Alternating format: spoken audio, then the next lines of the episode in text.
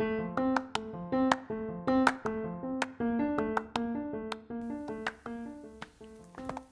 い皆さんこんにちは。女性のための打ち方塾の時間です。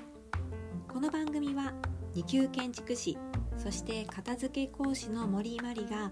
これから新築やリノベーションをしたいという女性の皆様へいろいろと家づくり住まいづくりについてのお話をしてまいります。今日は初めての回ということで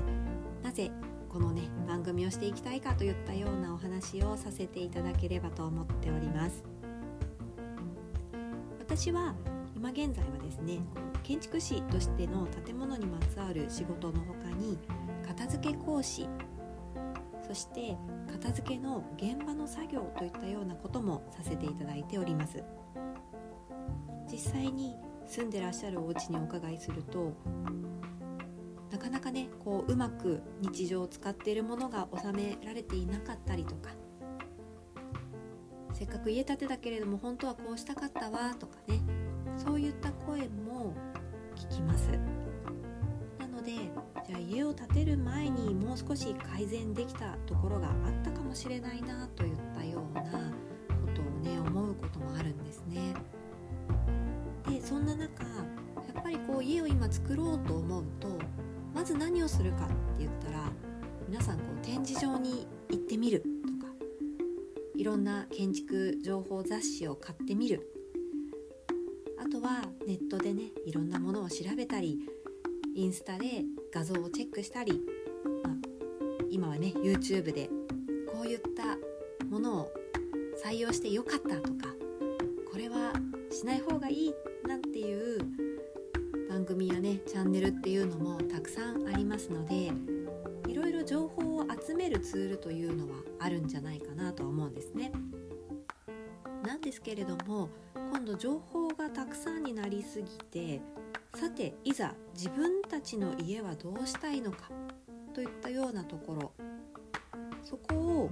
考えたり見極めたり決めたりするっていう時にすごく迷ってしまうというのがあるんじゃないかなと思います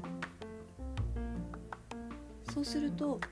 まあねこうご相談している建築業者さんの方とお話をして決めていくことになるとは思うんですけれどもその時はねあいいかもって思ってお話をしていく。いやでも家に帰ってきてみたらあの時聞いたことその時は分かったつもりだったんだけどなんかやっぱりよく分かんないなということがあったりどうしてもこう専門用語というものがたくさん出てくる場面もあると思うんですね。そうすると説明されて分かったような気がしたけれどもうんやっぱり実はよく分かんなかったなというふうに感じることがあったり、ま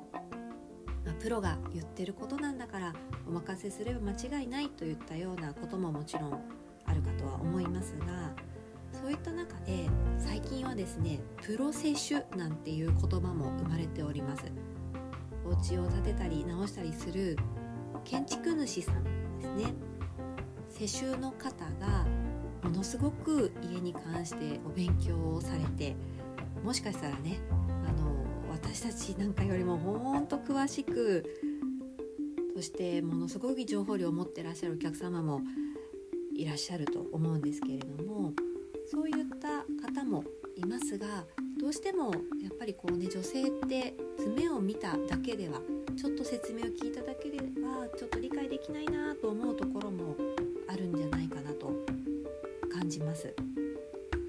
そういった時にねこういうことをねこう分かりやすくお話できたらいいなとか皆さんがねこう気になる点について、まあ、いろんな情報が分かりやすくお話できたらいいなというふうな思いでずっとやってきておりました。3年ほど前におうちの形研究室というものを立ち上げて私以外にも徳島県宮城県東京都とね他のメンバーも一緒にいるんですけれどもどうしてもこうね分かっていただくために何をしようかということでいろんなねレッスンを考えたりまたこう情報発信としてお話をする動画を撮ったりということも少し今までしてまいりました。でいろんなねこともやってきてはいるんですけれどもちょっとしたね音声で聞いていただけるようなこともやってみたいなと思ってこの番組を私始めようと思いました。なのでこれからはですね少しずついろんな情報をお話ししていけたらいいなというふうに思っておりますので気になった方は是非次回も聞いていただけるととっても嬉しいなと思っております。はいということでここからはお知らせです。おうちの形研究室女性のための打ち方塾ということでオンラインレッスンをしていきたいなというふうに思っております。情報についてはこれから少しずつ私のページでお話ししていきたいと思っておりますのでまたチェックをしてくださいあとはですねこう住まいづくりに関してのコンサルタントといったこともやっておりますし少しもう図面が出来上がってきて他の方に相談したいなと思われた方には間取りのセカンドオピニオンといったようなこともしておりますので気になりましたら是非お問い合わせください。で初回は以上となります。また次回聞いてください。まりまりでした。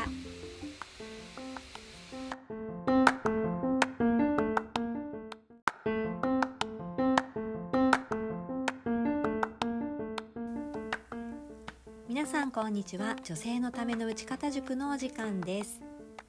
この番組は2級建築士そして片付け講師の森まりがこれから新築やリノベーションしたいという女性の皆様へ住まいづくりについてのお話をしていく番組です。今日は魔法のリノベのお話をしたいなというふうに思っております。今年の夏テレビドラマ化されたんですけれどもご覧になった方いらっしゃいますでしょうか？ともとは星崎真希先生が書かれた「魔法のリノベ」という漫画が原作になっているものです、まあ、ドラマでも漫画でもすごくよくわかるんですが建築主さんの視点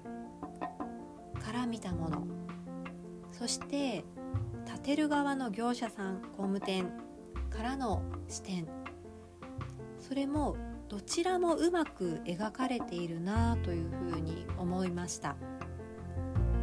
どうしてもねこう一方的な見方になってしまいがちですけれどもどちらの視点からもそういったね考え方といったようなものも見れるのですごく分かりやすくていい内容だなというふうに思いました。是非機会がありましたらご覧になっていただきたいなというふうに思っておりますリノベのですね第1巻なんですけれどもここで「ライフオーガナイズ」というセリフが実は出てくるんですね。この建物リノベーションする時に広さがどれぐらいがいいですか？とかトイレは1階2階に欲しいですか？とかそういったことだけではなくてそこに住む方が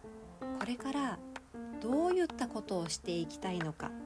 家の中でどんな風に感じて暮らしていきたいのかといったようなことを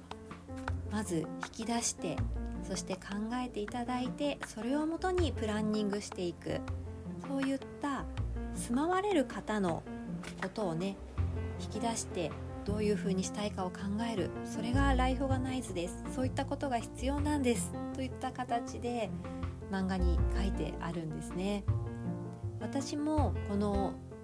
音声配信もそうですし今携わらせていただいている家づくりそしてリノベーションのご相談コンサルティングでもやっぱり住まわれてる方がどういうことをしていきたいのかどうなっていると心地よいと感じていらっしゃるのかといったようなところをたくさんヒアリングしたり相談してそのプランニングということにつなげていただけるように進めていっております。そういったこともね分かりやすく書いてあるなというふうにこの漫画なっていますので是非これからね建物考えられてる方読んでみていただきたいなと思います。そしてこの漫画の中にですね登場者のお名前があるんですけれどもそこにですね多分なんですがこう風水に関わるキーワードというものを名前に取り入れられたのではないかなと思いました。四神相応というのをご存知でしょうかね。あの中国から伝わった、まあ、風水の中の一つなんですけれども理想の土地とされるものがですね